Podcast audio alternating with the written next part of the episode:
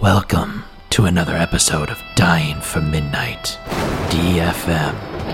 Be mindful of your surroundings while tuning in. There might be a fellow listener, and they're a lot closer than you think.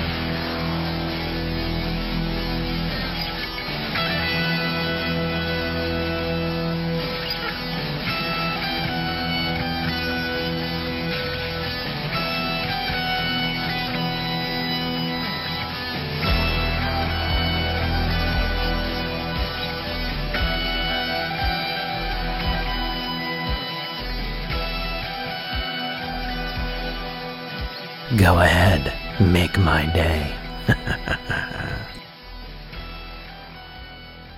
Welcome back, DFM fam, to another episode. This week, in episode 40, aptly named Sometimes You Dig Too Deep, we are chatting about, let me get into the appropriate tone here, an incredible story.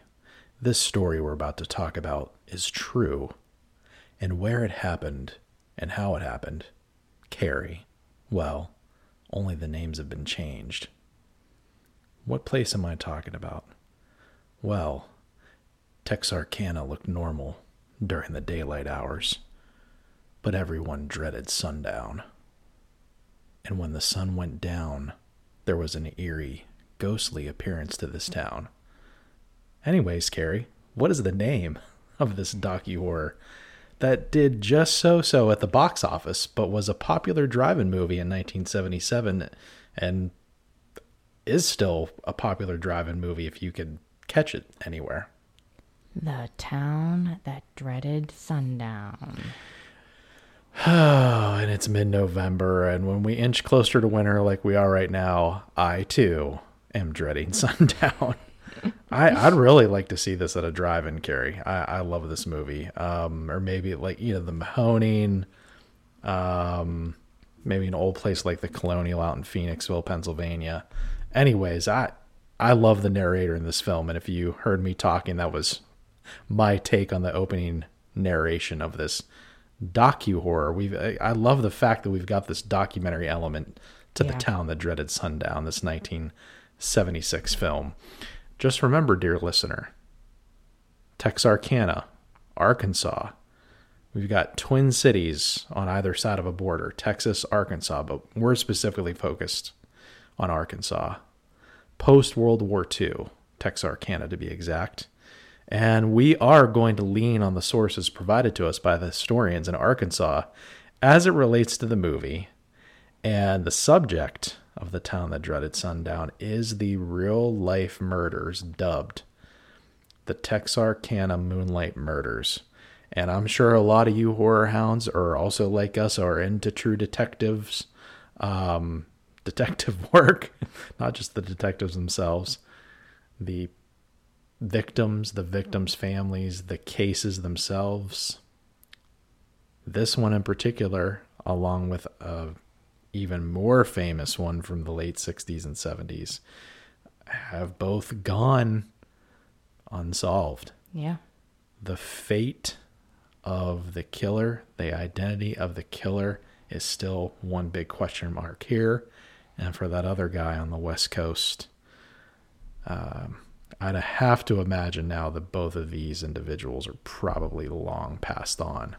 Maybe, maybe there's that small percentage Yeah. that I keep reading about.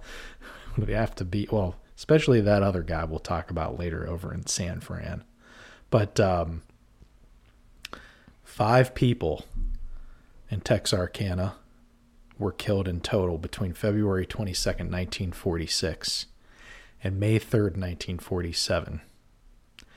Two double murders and a single mort- mortar. Murder. I can't even talk, people. It's been a long day. Listen, we're not going to, even though we love true detective cases, we like the Al Bundys and we're fascinated by them. Um, I don't like Al Bundy, Carrie. Don't give me that look, okay? You know what I mean. You mean Ted Bundy? Did I literally just say Al Bundy? Yeah, that's I, why I gave you the look. Like, God damn it, Peg! There's a body on the floor. I'm ready. I'm ready for Kelly to walk in and the crowd starts whistling here. Oh my word! Wrong you know Bundy. what? You know what? He kills somebody and then he gets on that couch and sticks his hand halfway down his belt. But um there's listen guys, we're, we're not going to again what I was trying to say before I started talking married with children apparently was that we're not going to play true detective here. We're not going to get into the Rustin Cohle Marty thing from the HBO show that we all enjoyed just know that if you're not already familiar with the Texarkana murders, the Phantom Killer is what he was dubbed. Um, throughout this time frame in the 40s, hundreds of suspects were arrested. I'm not going to start naming names because it was never proved. We're going to deal with the facts that we do know.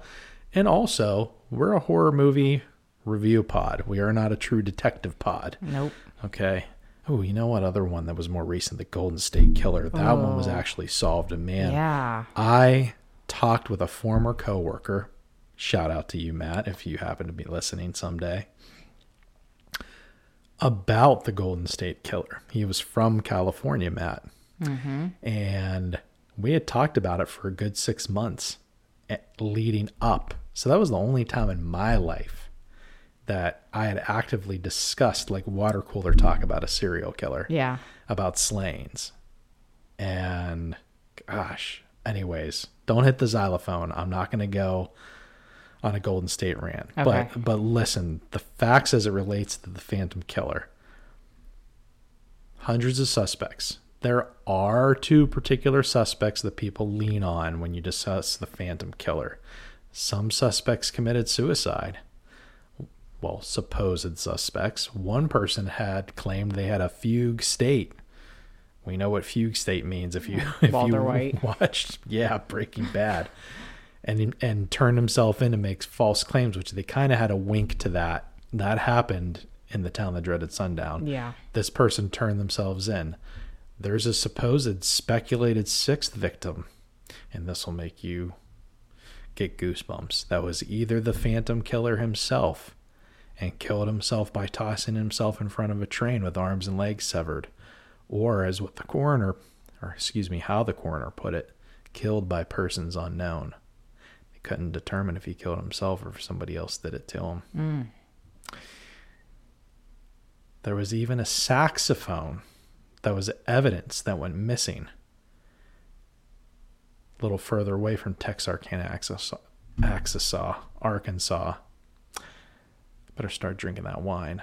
There was a saxophone peddler. Went to turn in a saxophone in in Corpus Christi. They were a little curious about this guy, and he got antsy and fled. Later on, the police tried tracking him down. They did discover his hotel room, and he had a bag of bloody clothing found in his room. However, the real saxophone was eventually found. We could go on about a hitchhiker that made claims, a German POW, a local that failed a polygraph test with a pseudonym, and a would be racist that made claims to be the killer. Excuse me, rapist. Yes. He probably was a racist, maybe, is my guess. Who knows? Um, I don't know too many. I do know that the Zodiac killer supposedly is a racist. So, anyways, I don't know any super nice non-bigoted serial killers. So, hey, maybe maybe Ted Bundy or Al Bundy are the exception. I told you it's been a long day. I we've know. got we've got Al Bundy and bigoted serial killers in this podcast. So apologies, folks. Let me take a sip of that wine before I go. Maybe if I start drinking, Maybe you'll. I'll be more accurate with what I'm saying here. Probably not. like I said, we're going to rely on facts. We are going to use the official encyclopedia of Arkansas. And yes, you can Google that. That's a thing. This town that dreaded sundown, Carrie, this 90 minute movie, its real life world premiere was held in Texarkana on December 17th, 1976, in advance of a standard theatrical run beginning December 24th. And yeah, we're a couple years before that very famous slasher by Mr. John Carpenter, Halloween. Um, I'm not sure I agree with what is found in the Arkansas Encyclopedia that this is one of the earliest slashers ever. There's plenty that took place in the 60s, but more on that another time. Fast forward to today, or at least in the 21st century, there's a tradition that began in 2003 a free screening of The Town That Dreaded Sundown. And no, we have not watched the remake, or was it sequel, or was it a requel? We'll get to that another time. The Town That Dreaded Sundown is held each October near Halloween by the Texas Department of Parks and Recreation at Spring Lake Park in Texarkana, Texas. Now, this remake or requel or sequel, this 2014 movie, um, centers upon the recurrence of murders in Texarkana some 60 odd years later after the Moonlight murders that are discussed and shown in this movie. Yes, the action in the movie starts at a drive in screening of Charles Pierce, the creator of this film. Within that film, and features a cameo by Pierce himself as well as his fictional son. Um, not everybody is a fan of the 014 remake. I'm going to withhold judgment. We haven't watched it. No. Apparently, it's very metatextual, and we tend to enjoy that stuff. Carrie, we'll have to check it out sometime because I know we like a lot of raised the, on that stuff. kind of yeah we kind of like the meta stuff within scream um the stab movies within the movie so anyways we're gonna move right along guys and talk about the town that dreaded sundown 1976 and we're gonna start right off like we usually do talking about this movie poster and tagline that kind of gives me the chills carrie just looking at it and of course if you look at this movie the very first thing you're going to notice is that this looks like somebody a little bit more recent, and we'll talk about that in a little bit. Um, another killer, a fictional killer, Carrie, the poster, the tagline. Let me say something about the tagline before I move on, because I think this is important. we'll come back to our friends at the official Encyclopedia of Arkansas. The tagline for the movie poster stated In 1946, this man killed five people. Today, he lurks the streets of Texarkana, Arkansas.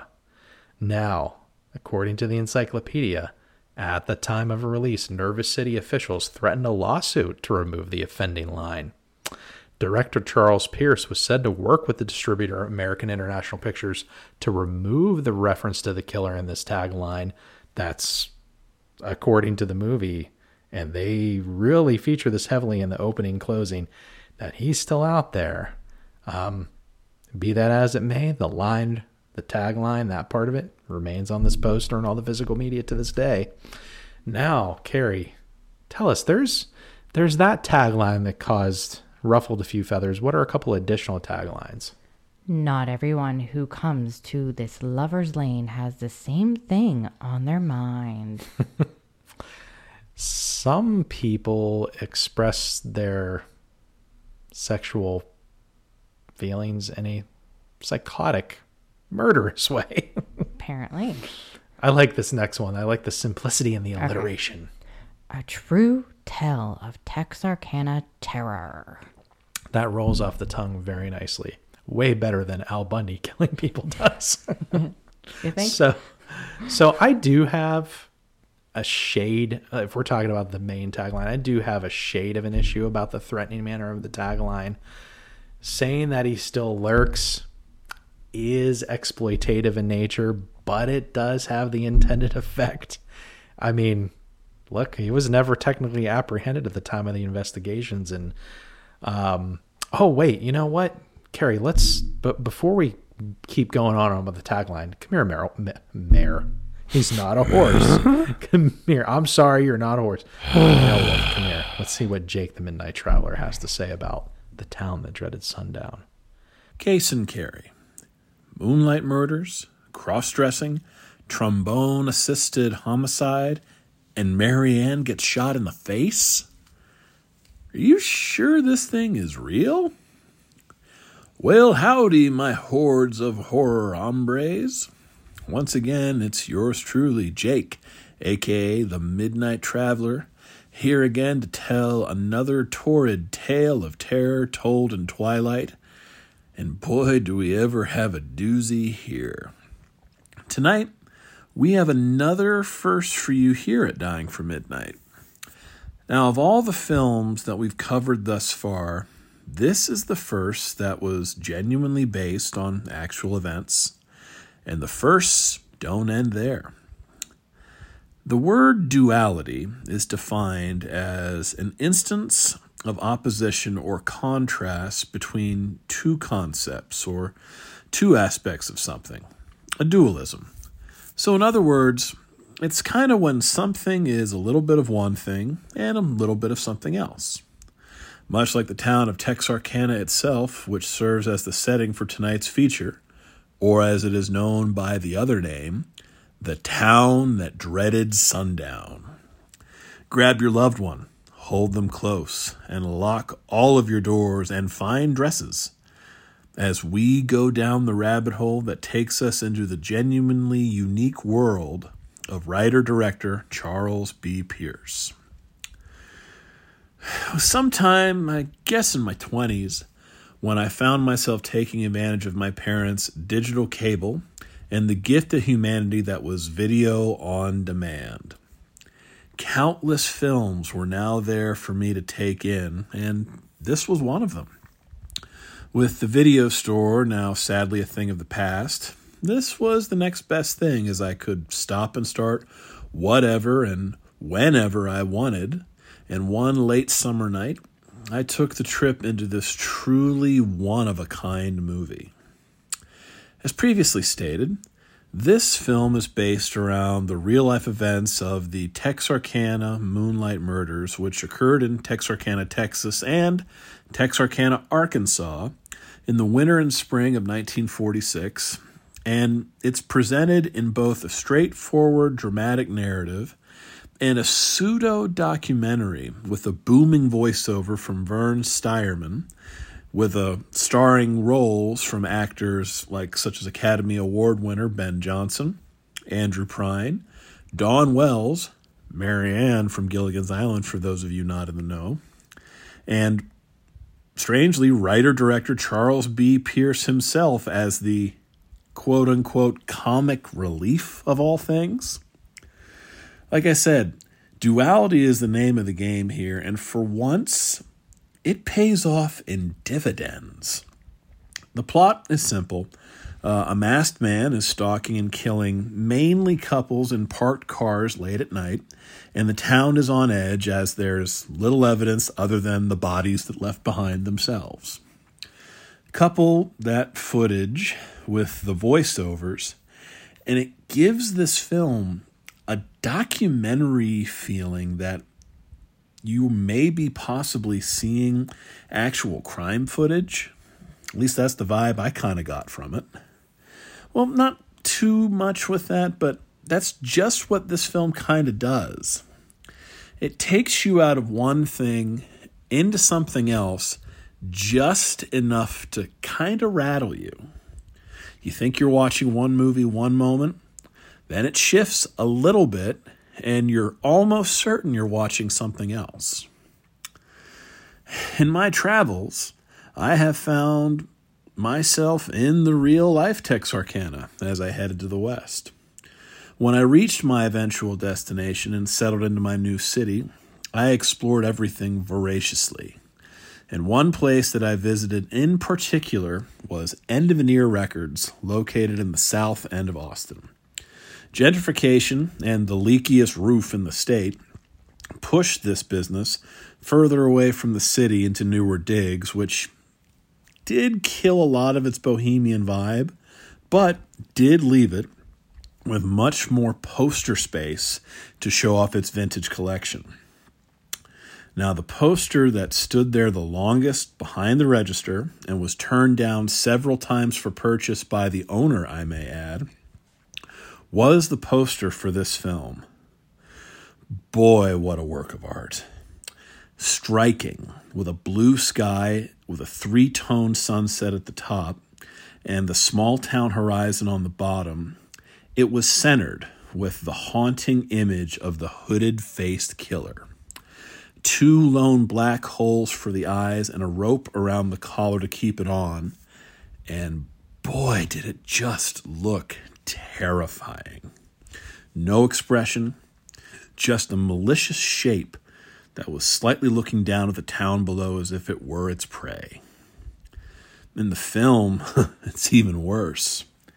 It was so simple, yet so effective, as the only thing that you could really catch on the face of the killer were its crazed eyes as it took out each of its victims. Pierce really knew what he was doing when he shot these scenes, as they're all very effective. And a few close ups here and there really, really, really push the point home. The look of the killer here was so simple and effective that it was borrowed five years later for Friday the 13th, Part 2. Hey, when a movie I love rips off another movie I love, everybody wins.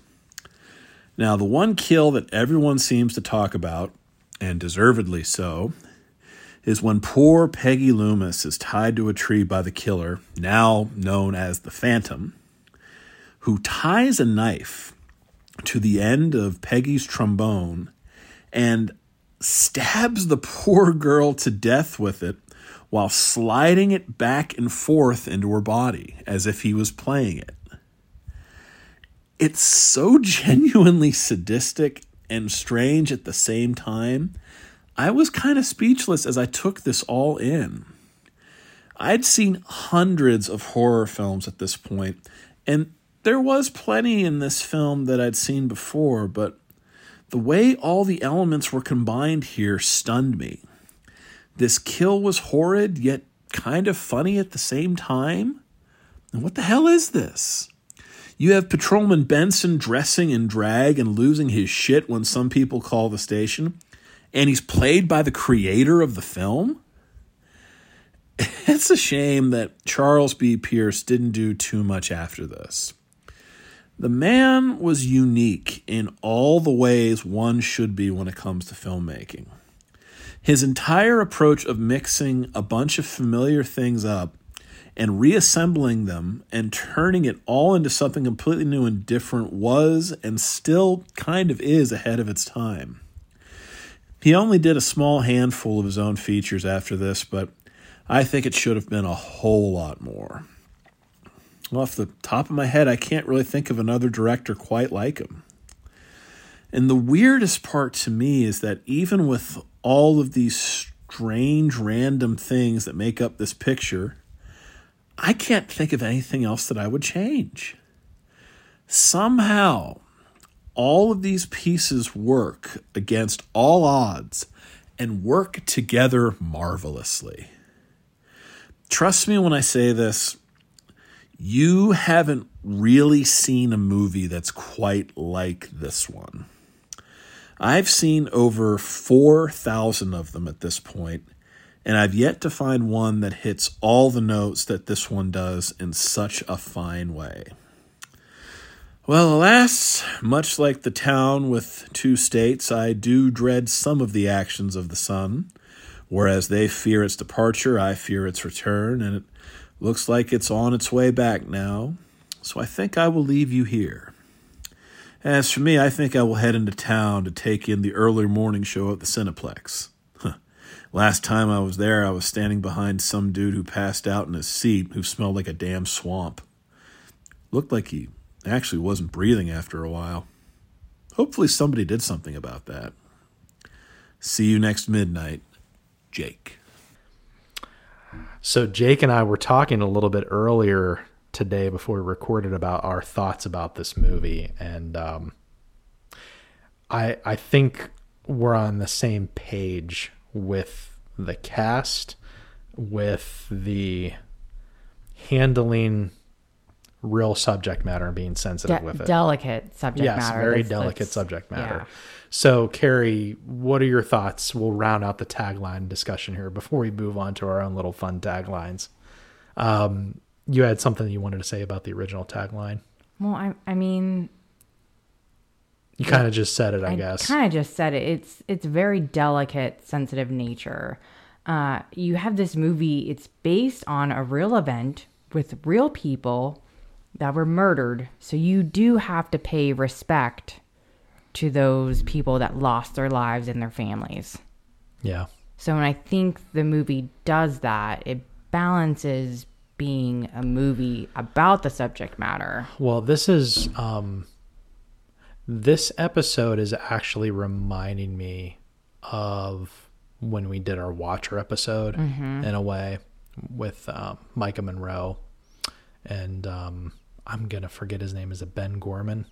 Yes. Who who plays the spider, the the serial killer in that movie? Yeah. Now that's fictitious. Right. Thankfully. I, I I have a hard time cracking any jokes in this episode. No.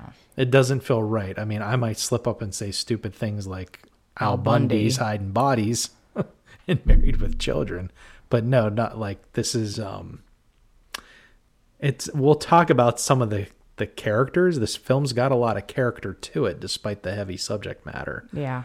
There's not too many films that can have the subject matter and still make you chuckle. This one does. But you've got a really good point. And I actually think our alternate taglines reflect the seriousness of the subject matter. What's your alternate tagline, Carrie, for the town that dreaded sundown? If you go out at night, don't go alone. You could say that for the watcher. Yeah. I, I'm I'm getting very much, excuse me, getting the same vibes. You know, last week when we talked the last horror film, this wine started choking me up, and now it's doing the same damn thing. I'm gonna start joking about the wine if I can't joke about anything else. But are you trying, Carrie? Is there something you need to share with me? Do you have a double life going on? Is there poison in this wine? now here I'll take a drink to prove it. Oh no! All of a sudden, I feel fine. I don't feel like sharing. Or wait a second, maybe there's iocane powder in this wine. Maybe I'm immune to the iocane powder. Inconceivable. oh, now you're making me feel like so pressured to give you this wine. Listen, she's drinking a name brand root beer, so that won't mix well with the wine. Trust me on this one. You don't want any of this wine. I will cleanse my palate with water. While you're cleansing your palate, I'll start with my alternate tagline now. I guess we can find a way to laugh in this episode, but it's grab your gun, latch your windows, lock your doors, pray that they catch the phantom killer. That's a good one. You know, I always got to go a little long with mine. What is your favorite thing? We've talked tagline, Carrie. Take this sip of wine and tell me what's your favorite thing about the poster. I mean, you bo- you and I both kind of said you wouldn't change anything, but what do you like about it? Quite um It's I like the colors on it. Yeah. Yeah, it, it sets the tone of the movie. Yeah. I mean, you know something bad is going to happen and that there's a killer on the loose and you have the detectives trying to find them. What was the word you used earlier to describe this, the poster? I said ominous. Oh, you did? Yeah. Sorry, I didn't hear it. yeah. Yeah. Okay, yeah, that's that look of it. So it portrays dusk. It portrays sundown. It portrays the twilight hour. It's telling you to get inside. And even when you are inside, you're still not safe, apparently. Yeah, I, I actually would have liked to have seen an illustrated commission um, of this. I think that would have been really cool. Like, I get that we're dealing with real people, but can you imagine like um, some of those horror movies? Like, think think about like um, what are some really good illustrated horror movies like physical media like even um like creep shows got great Yeah. illustrations like great. Um there's a lot of them now that come out. Like how about the halloween illustrated ones that come out on dvd the what is it? The shouter scream factory special Yeah. edition for halloween. They're like The, the posters that the they- posters that come out with look how nice those are. If they would have done that for this i think it would look really good. I would like a thing poster.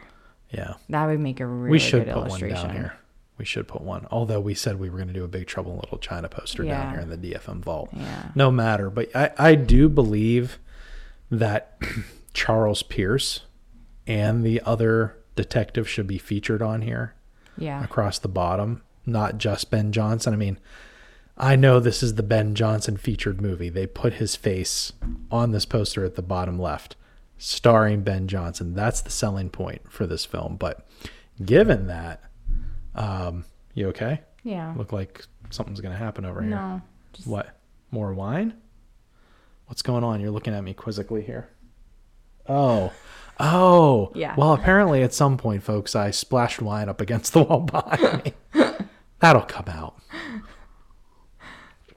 But no, seriously, Carrie, I I do I would instead of they do this with horror movies a lot where they kind of put the town or the cityscape behind an ominous picture as you say it of the killer um, I actually would have liked a picture of the real lovers lane over like a pin on a map of Texarkana. That would have been That's cool. how that's what I would have done just a little bit differently, a tweak.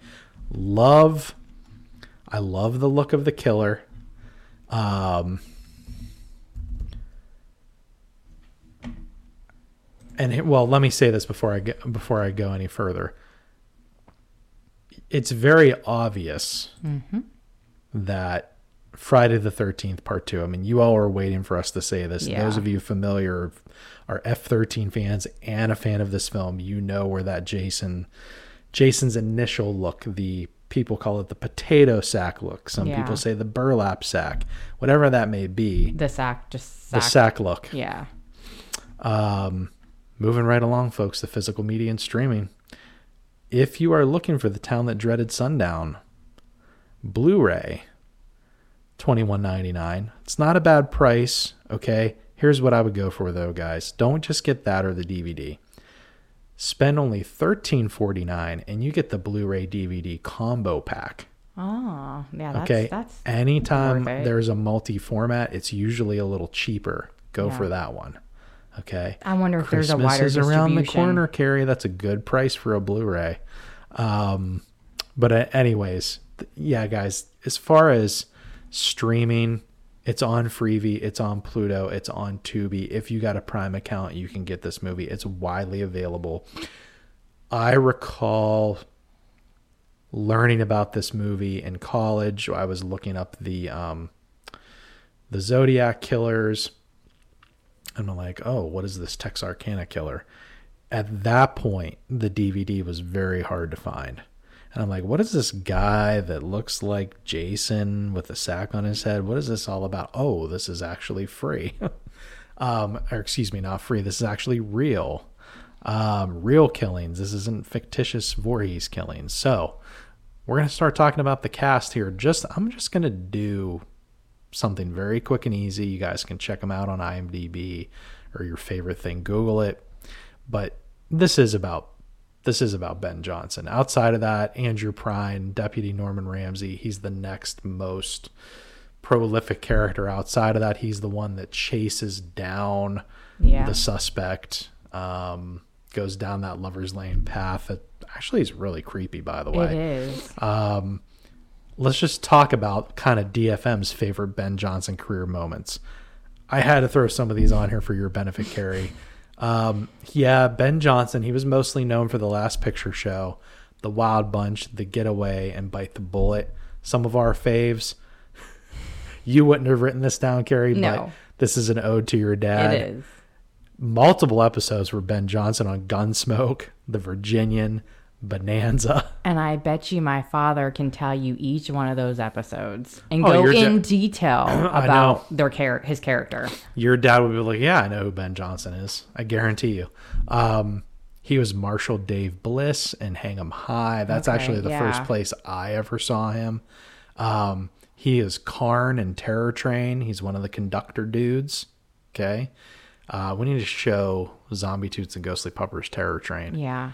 They were very very uh, they love horror express and they loved they only saw a little smidge of beyond the door 3 but they were like i like the idea of horror on a train we do need more train horror Yeah. They they need to see how. I, w- I won't put you people through a train horror month okay we won't do that but there's enough out there but um, we do need more i know i just contradicted myself but mr mason probably the most uh, repetitiveness I've gotten from Ben Johnson is my repeat viewings of Red Dawn. You're welcome, Carrie. So, hey, Carrie, what movie we were just talking about? He I played know. Six And I Finger Jake. love this movie. Yeah, Cherry 2000. Cherry Tooth. It, I remember watching this movie with my dad, Cherry 2000. I just remember them being on that big magnetic thing, the cars going Yep. across the ravine, and bazookas being shot. Yep. It's insane. 2000. And That then is a crazy movie. in the movie. factory scene. Oh my god, uh, that's it's such a zany movie, but it works really it's well. It's fun. It's a Yeah. fun. That's a good drive-in movie. Yeah, I agree. Oh, that that's a. I would I would like to see that on the last drive-in. Um, and if you were like me, you grew up with like all the sports movies, like um, Rookie of the Year or Major League. There was another one with Tony Danza called Angels in the Outfield. He played Hank Murphy in that movie. So lots Yeah. of love for Ben Johnson. And he kind of does have the same twangy accent and everything he does, but it's like, oh, it's Ben Johnson. What's not to love? Creator. Let's talk about the director, Charles Pierce. You guys know him. He is a pioneer of found footage film. People think Blair Witch Project, they started it wrong in the 1970s. He's the creator of The Legend of Boggy Creek. And of course, this one, but he is actually my favorite character here in this movie. Um, and I'll talk about his character in a little bit. That it's my favorite dialogue from the whole film, and it's actually funny dialogue. Uh, you wouldn't think that that would be taking place in this movie, but there are some.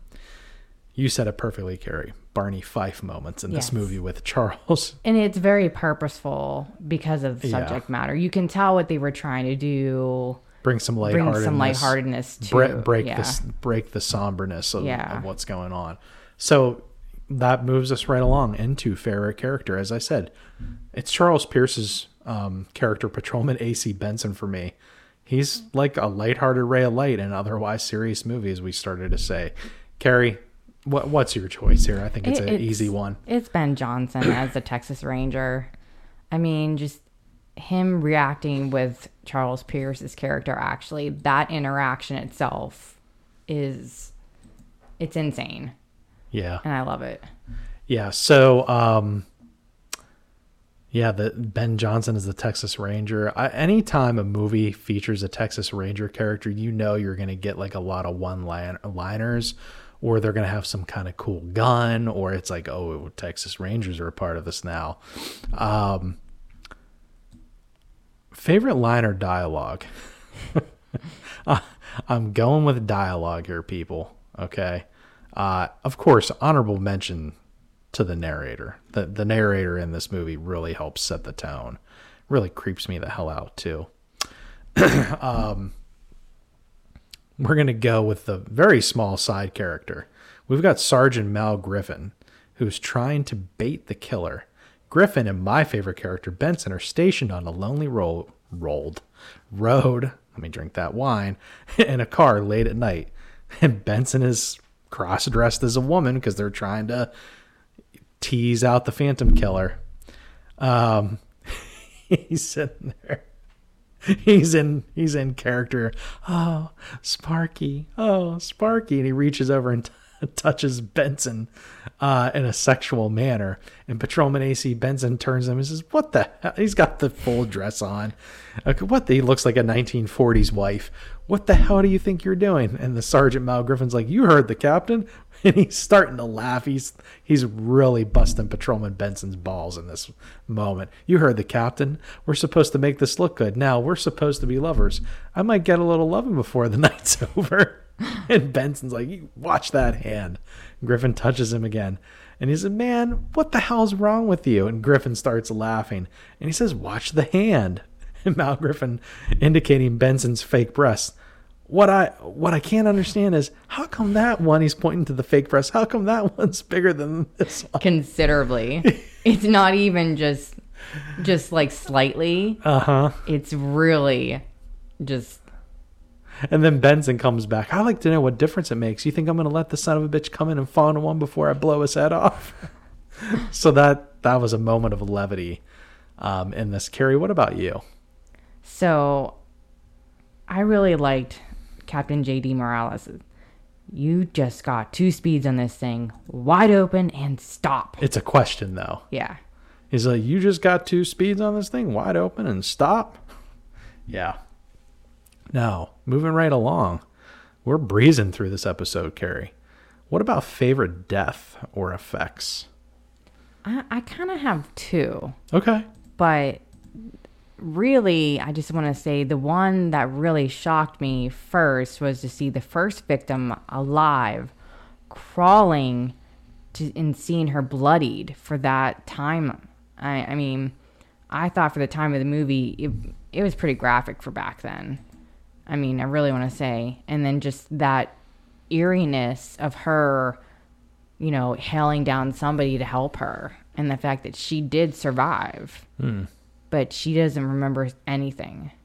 And then the attack on that one house where he follows the woman home and he's standing outside the window and the wife is talking to the husband and as she's having the conversation he comes from behind the window while he's reading the paper and he shoots him from behind in the window Yeah. that was a pr- that was a pretty gnarly scene No, that is. Um, I, I'm gonna have to go to the one I think that th- it's the first one that comes to mind because of how bizarre it is. It was such a drawn out kill. It was one of the they, it was them portraying the double murder. It was such an odd. It was a very phallic, sexual kill. yeah Him attaching the blade to the end of the trombone and penetrating with her every time he extends the trombone. It was so weird. I've never seen anything like it in any other movie. It's so masochistic uh, sadistic. Um, yeah, it just and the way that his eyes would bulge whenever he was getting enjoyment from hitting her with that trombone blade. Um, strange, very strange. Carrie, what are you rating? The town, the dreaded sundown. okay so i'm rating this a three and a half out of five That's a pretty good score for this movie. And like for me, this movie, it felt like I was watching a combination of two movies. Yeah. A combination of Zodiac mm-hmm. And a combination of Dragnet. Yeah. That- so is is Dragnet a movie that you would pair with this? Yeah. That's so strange given how comedic that is, but there is that Andy Griffith element to this movie. Um, and Dragnet, obviously, with the detective work with the comedy mix, then I, I totally get it. And yeah, Zodiac is one I would pair with this too. I'll tell you what, too, I would probably, I could probably watch Manhunter or That would be a Silence of the one. Lambs with this movie too. It would be quite. Manhunter would work better for me Silence of the Lambs is a little it's heavy. too it's such a juxtaposition with this movie it's so funny because you're dealing with serial killers in both but that one that's why i think manhunter is a little that one's pretty serious too but it's at least it's got the 80s flair that might Yeah. pair up well with the 70s offbeatness of this movie but anyways, guys, yeah, I, I have to agree with you. I, it gets a three and a half out of five for me. That means the um, overall DFM rating for the town that dreaded sundown is yep, that was easy, wasn't it? Yeah. Three and a half out of five flamethrowers. So, guys, we've only got five episodes left for our first season here at Dime for Midnight.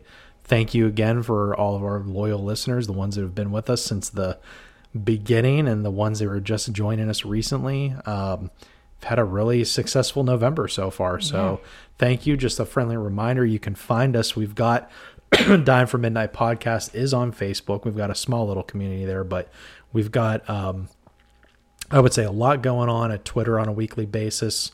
Um, you can find us at DFM Male Wolf. That's two M's on Twitter.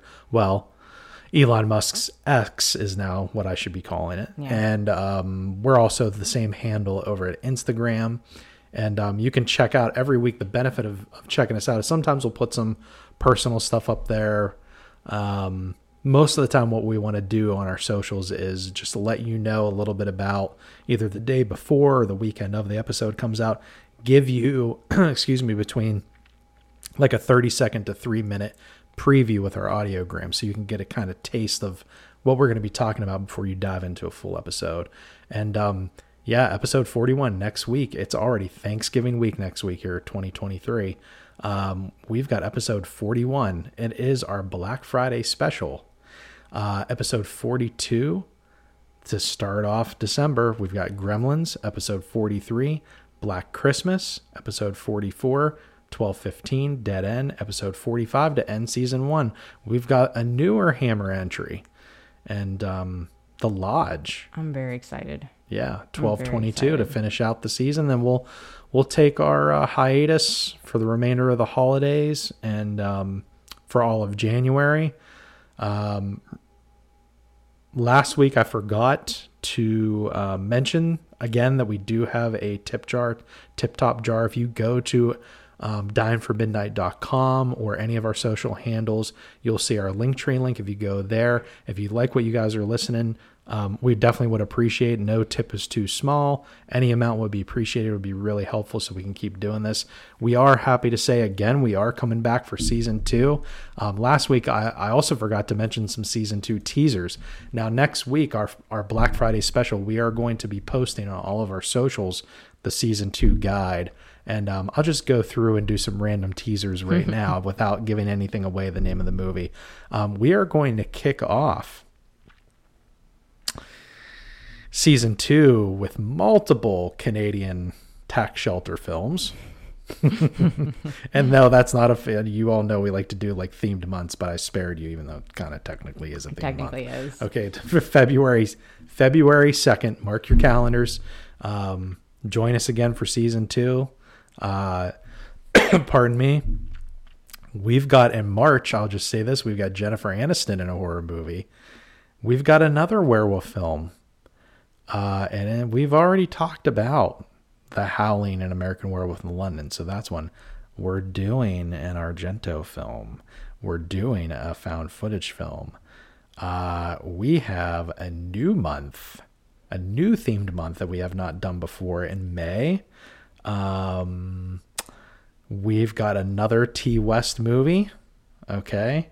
Uh, in June, of course, Beach Party Bonfires and Blood Month is returning, part two. Yeah.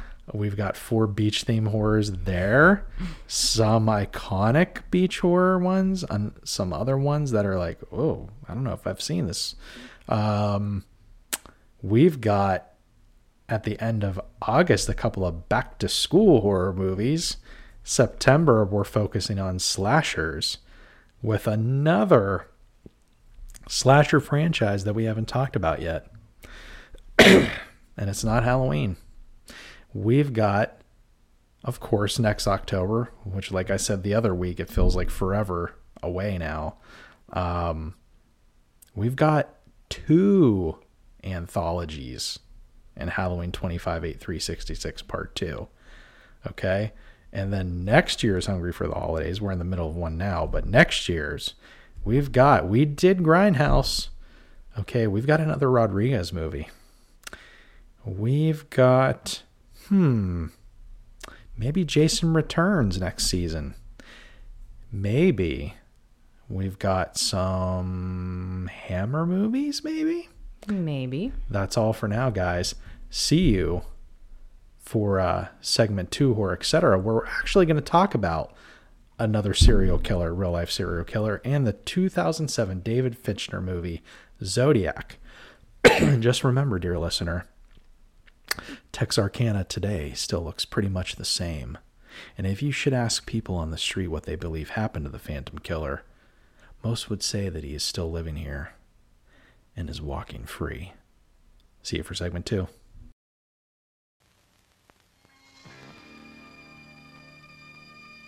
They called her the little girl who lives down the lane.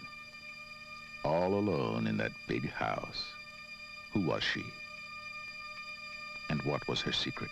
A lot of people wondered. Like Mario, the local comedian. Somebody's out there. Officer Miglioretti, the local cop. I don't believe what you've been telling me about your father. You're a very pretty girl, you know that? Pretty eyes. Frank Hallett, the local creep. And nasty Mrs. Hallett, the local gossip. Mrs. Howard, I'm warning you! I want to know what's been happening here in this house. I want to know what happened here today. I think I should warn you that the police are watching our house right this very minute, Mr. Howard. Aren't you scared Of what? of being alone? No one will know about us. I never knew how much I needed you. Now listen to me, young lady. I know you're up to something. Go in that study, Mrs. Hallett, and I tell my father about your son. I even had to ask him why the police don't do anything about it. Why should they do anything? When your son gives candy to pretty little girls.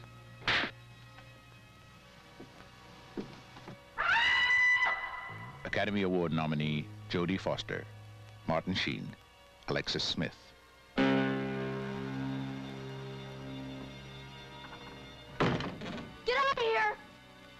The little girl who lives down the lane. Okay, guys, we are back for segment two, horror, etc. Appreciate you listening in as we talked about the town that dreaded sundown. We are now here to talk about David Fincher's 2007 Zodiac. now, Carrie, what's the first thing that you think of whenever you think of this Zodiac movie? I mean, you think of San Francisco. You think of Paul Avery, the columnist. And I mean, you think of all the characters, all, all the cast that plays. I mean, it's a fantastic cast. Jake Gyllenhaal, Robert Yeah. Downey Jr., Mark Mark, Ruffalo, Ruffalo. mhm, Anthony Edwards, even Yeah. Brian Cox in a small I role, mean, John, John Carroll, Carroll Lynch Lynch. as Arthur Lee Allen. Yeah. Okay, I mean, here's the other thing too. You know what's really weird? One of the victims is what is her name? Chloe Sevigny. Chloe Sevigny. Chloe Sevigny. Yeah. And not no, that's not Tom Savini. This is Sevigny with a Frenchy G N Y. Um, I mean, you even have a small role by Dermot Mulroney, Captain Marty Lee, Yeah. which is kind of funny now Yeah. that we saw Scream Six that he was Yeah. in another cop role. That that was no spoilers, Carrie. yes. Sorry. Um, you knew you know what? We didn't do a spoiler heads up at all this episode. We completely forgot to give people a spoiler warning. I think people that are down, yeah. down for us at episode forty, they know the gist. But um, no, Jake Gyllenhaal as Robert Graysmith, and I think that's really important to note that this movie is not.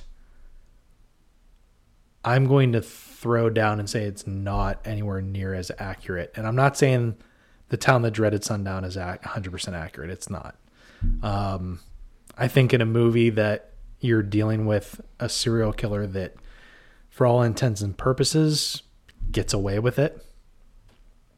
Um, you'd like to think that maybe something terrible, excuse me, happened to the killer, or that for the victims and the victims' family's sake, that they were brought to justice and identified. That part hasn't happened, unfortunately, but it's important that we know Jake Gyllenhaal is playing Robert Graysmith. Yeah. And when you watch Zodiac 2007, you've got to know that this is through Robert Graysmith's perspective. Um, we're not going to get into like the careers of Robert Graysmith or Paul Avery. Anybody that's into true detective serial killer cases, off the top of their head, could rattle off a few main points about each of these guys as it relates to their real life jobs. Um, Robert Downey Jr. in this movie is phenomenal. Um, this is the role that happens for Robert Downey Jr. right before he does Tony Stark and Iron Man. And I will never forget when we saw this movie is when they just started putting out the trailer for Iron Man. Mm-hmm. there was no Marvel verse yet. No. There was no Thanos. There was no multiverse. There was none of that. There was no ev- the thought of doing an Avengers Avenger movie. movie? It's like no, nobody does that. You do one superhero at a time. And to see Robert Downey Jr. here just right before he's about to become a friggin' probably billionaire, um, it's so cool to see him in one last role before he explodes. And this is the one that kind of like this one's kind of like yes, Tony Stark brought back well made Robert Downey Jr. bigger than he ever was. but when we were watching this, we saw the trailer for Iron Man. I said, I said, "Oh my god, why are they doing such a like? There's Batman and there's Superman. Who cares about Iron Man? That's not as big of a character, you know." Well, Mm-hmm. then you heard like you've got to see Robert Downey Jr. in Iron Man, and the rest is history. But to mm. see him here right before he gets big is a neat little treat. And even Zombie Toots. He loves Iron Man. He he I thought loves you were about to say Robert Downey Jr. loves zombie toots. I'm like, is there something you need to tell me about? No. Did Tony Stark come here and recruit our son for something? Oh I my wish. goodness. he wishes too. he wishes. Oh my goodness. Sometimes you need to snap that kid back into reality. Yeah. No, you are not an Avenger. Mm. That is wasteful. Oh, screw the spilling wine being wasteful. I just spilled it on my damn shirt. You need to fix this, woman. I will fix it. Did you see how I said that? That was kind of toxic. you need to fix this, woman.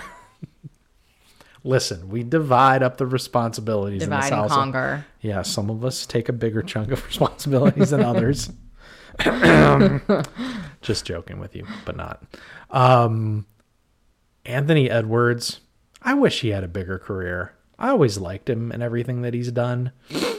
He was always just like a small side role guy, though. Yeah. Uh, dude, Mark Ruffalo. Who Another the- Avenger. Who the hell would have thought? Uh, and we've got a Spider-Man villain now that Yeah. came from this movie and Jake Yeah. Gyllenhaal, a very important Spider-Man villain. I would argue is probably the biggest one because he exposes Peter Parker's Parker, identity. yep. And he it causes the events of No Way Home, which was a ridiculous, amazing movie. The fact that they brought all Spider Mans together in one movie. Listen, We were geeking out. Listen, it's my turn. no, it's my turn to hit this thing. Assemble. This is not an Avenger pod. yeah. Look, the height of my Marvel geekdom pretty much died with Endgame. It's not been the same since. Yeah.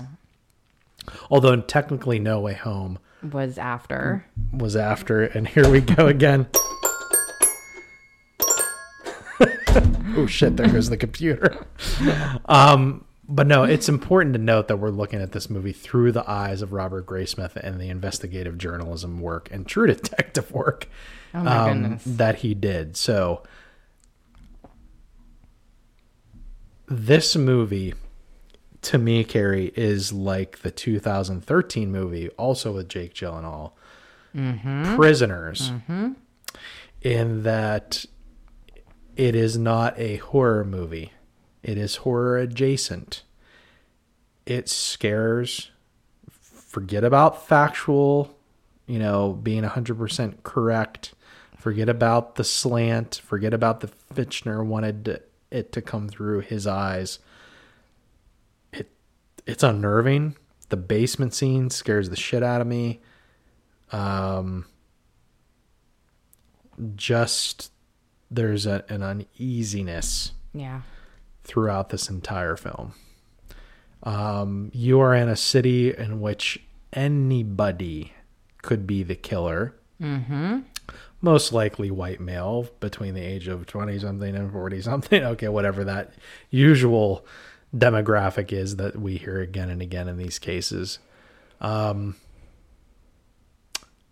when that hurdy gurdy man song comes on to start this movie, I mean, that song, I have heard that before, but when you pair it up with what just happened, it makes me want to look over my shoulder. this movie, It creeps you out. it really creeps me out. It's really a creepy movie. You want to talk about atmosphere? oh my god how about anytime that robert graysmith is alone with any of these people who are connected to suspects Mhm. or how about when Toschi is sitting there interviewing john carroll lynch's arthur lee allen Yeah. And they're sitting down where he works and they notice the zodiac symbol on his watch and they're all looking at each Uh-huh. other. Now, this movie is accompanied by a documentary that everybody should watch.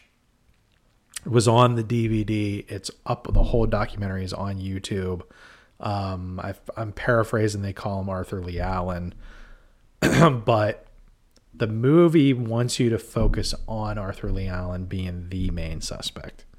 There's a lot of things that make you say, "Oh my god, this guy!" And yeah, we all know he was a pedo, but you've got to know that there's so many other um, suspects that have emerged Mhm. over time. The handwriting was a big issue. Look, we've got even as recently as 2021, we had this this um, team of cold case investigators came up with a new name we never even heard about, Gary Francis Poste. That was Mhm. just two years ago. Yeah, because they've been working on deciphering that code. Well, no, that was something different. Okay. That was something different. So, um, this Gary Francis Poste guy had been investigated. Apparently, there was a TV news anchor um, who had suspected this Gary Francis Poste guy. Um,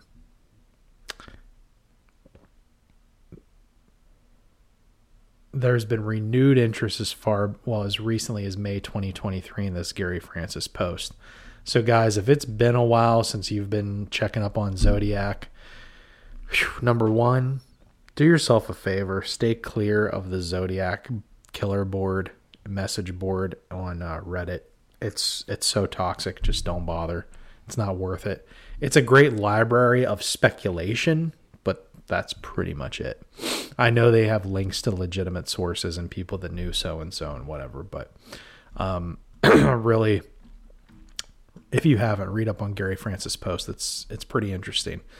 Um, there is another guy who actually Rick Marshall Mhm. is the one that he goes down Yep. into the uh, The basement, basement with. with. all the posters and Yep. memorabilia. Exactly. Um, so the other thing is too, Lawrence Kane. Um, a couple people who were abducted by the Zodiac killer picked Lawrence Kane in a photo lineup. Um, the thing is, Lawrence Kane suffered from brain injuries and, and an impulse control disorder in 1962 after an accident. He was arrested for voyeurism prowling. Um, part of a solution. One of the ciphers has "My name is Kane." Um, we could go on and on. There's Louis Joseph Myers who confessed um, confessed to his friend on his deathbed that he was Zodiac. There was the um, Cheri Jo Bates Riverside City College murders, where there was the the student that said was bothering her at the library, Ross Sullivan, who looks a lot like the police sketch. Um, here's a suspect that always creeped me out. In the early 60s, I'm talking like 1960 or 61, there is a cabbie murder. And I'm not talking about the main Mm-mm. one that everybody Yeah. knows in the late 60s that, that our main man Toschi was was on, or Toski, or however you pronounce that. There was another cabbie murder in the early 60s, and it had some signs of the Zodiac. In that same area, there was a guy, a character that only people described him that they would go around doing these terrible things, committing these crimes with this guy, and they called him Sandy. And he looks like a younger version of the Zodiac sketch. Hmm. And two sweethearts went down for a stroll on the beach, got killed by this guy, tried burning up their bodies in a shack, left some things there that had similar signs of the Zodiac. Um, and that was in the same area where this, they never found this sand. They only got the first name, Sandy. And it's that sketch, you guys, if you see, if you Google Sandy and Zodiac, it's this, um, guy who's like the sketches like him holding a zodiac and he's got the glasses and uh, you know look 1960s, every dude had those thick glasses, right? Yeah. So there that's not a wasn't many deal. choices. There was not. There Yeah. wasn't much that you could identify with as far as glasses. I mean, glasses were thick back then. That was the, Yeah, that was the look. that was the look, and it's because that's how they were made. Here's what's wild to me: like some people have the, um, some people have the uh, idea that maybe it was somebody from the Manson family that did these killings. Um, I think that's a little far fetched. Um, they, apparently, the Manson family members have been already investigated and eliminated as Zodiac suspects. Then, even people thought that Ted Kaczynski, the Unabomber, maybe was the Zodiac killer at one point. Then there's people who are saying that the Texarkana killer and the Zodiac were the same damn killer. that I don't that- believe. That's very far fetched to me.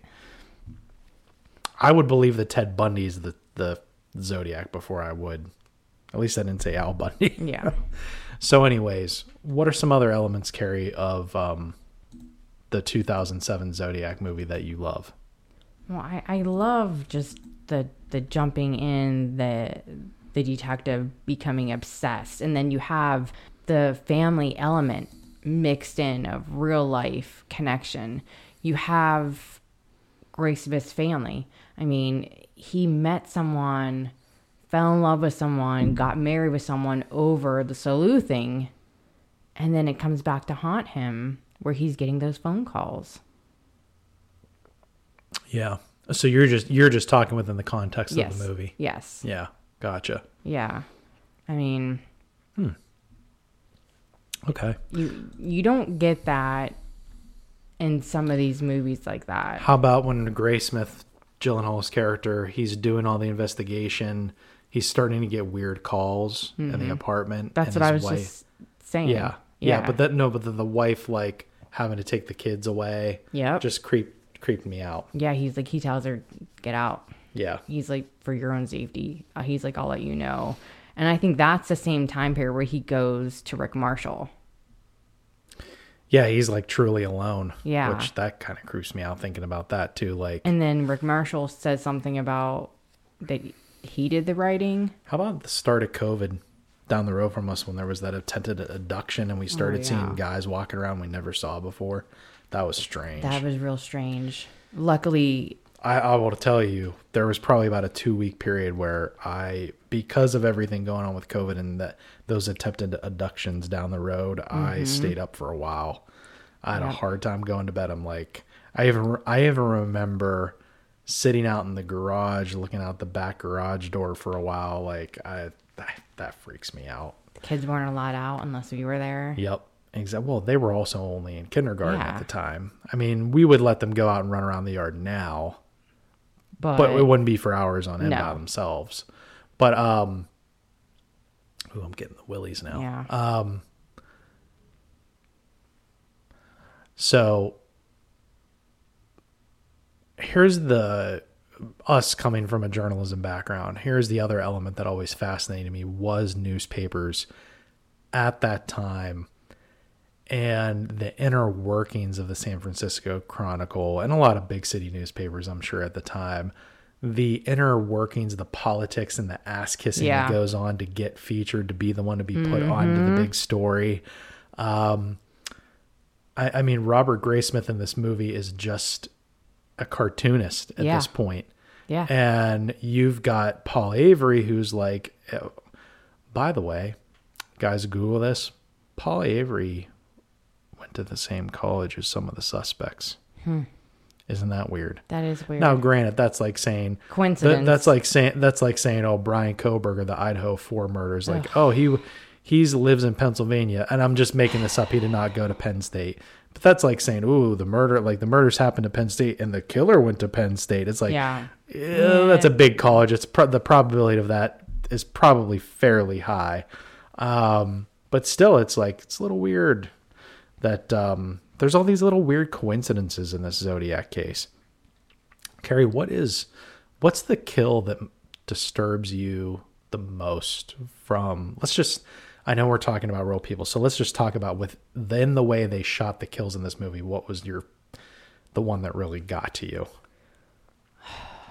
I I have to say it's it's the opening The, kill. the lovers lane. the kill. lovers lane kill and where um, what's his name? How about they keep turning around and looking Yeah. back like the and she keeps she keeps tailing them. looking, and she's just like, "What? What are you looking at?" She's like, Well, no, well, she she even says, "Don't worry about it." At one point, "Yeah." um, she She's just- definitely nods. She's like, um, "I have, I have."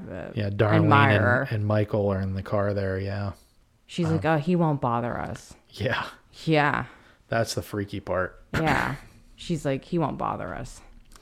Um, there's even, by the way, a little side note. There's even a guy right now who's claiming, or he's been claiming for a few years now, that the um, Zodiac killer is actually um, the escapees from Alcatraz. That's interesting. I'm not going to sit here and question the validity of it or say that he's. I mean, I that we're this is all speculation, and all we can do is sit there and talk about the either the movie through one lens or the actual case stuff as it happened from you know an outsider's point of view. But um, yeah, no, that one, and in real life, Mike Mageau, who's the boy, the man, the young man in that car in the beginning, he was so. I mean, he got shot up to hell. We're not just talking somebody that evaded. I mean, he almost died. Darlene Ferrin did. Mike Mageau did not. and he's so you can imagine like they're t- they're they're talking about the validity or the reliability of his testimony, but the PTSD has to have. I mean, he's even mentioned this fucked him up so bad Yeah, that I mean that's a nightmare he's got to relive again and again and again and it's no wonder he can't keep it straight well, who could? I mean, and it's not like they and took maybe your body's records. trying to forget it too. Your body your body goes into survival mode and tries to block some of that out too. Yeah, and to try to relive that and retell it again and again for people and vultures that just want to make a story out of it to get ahead that makes me sick too. But um i i'm gonna go with the lake berryessa kill. I, the, the this is the the one time that we've got a survivor another guy survivor by the way mo that um you think Zodiac's got something against women? Uh, yeah. Uh, yeah. He wants to punish them. And um,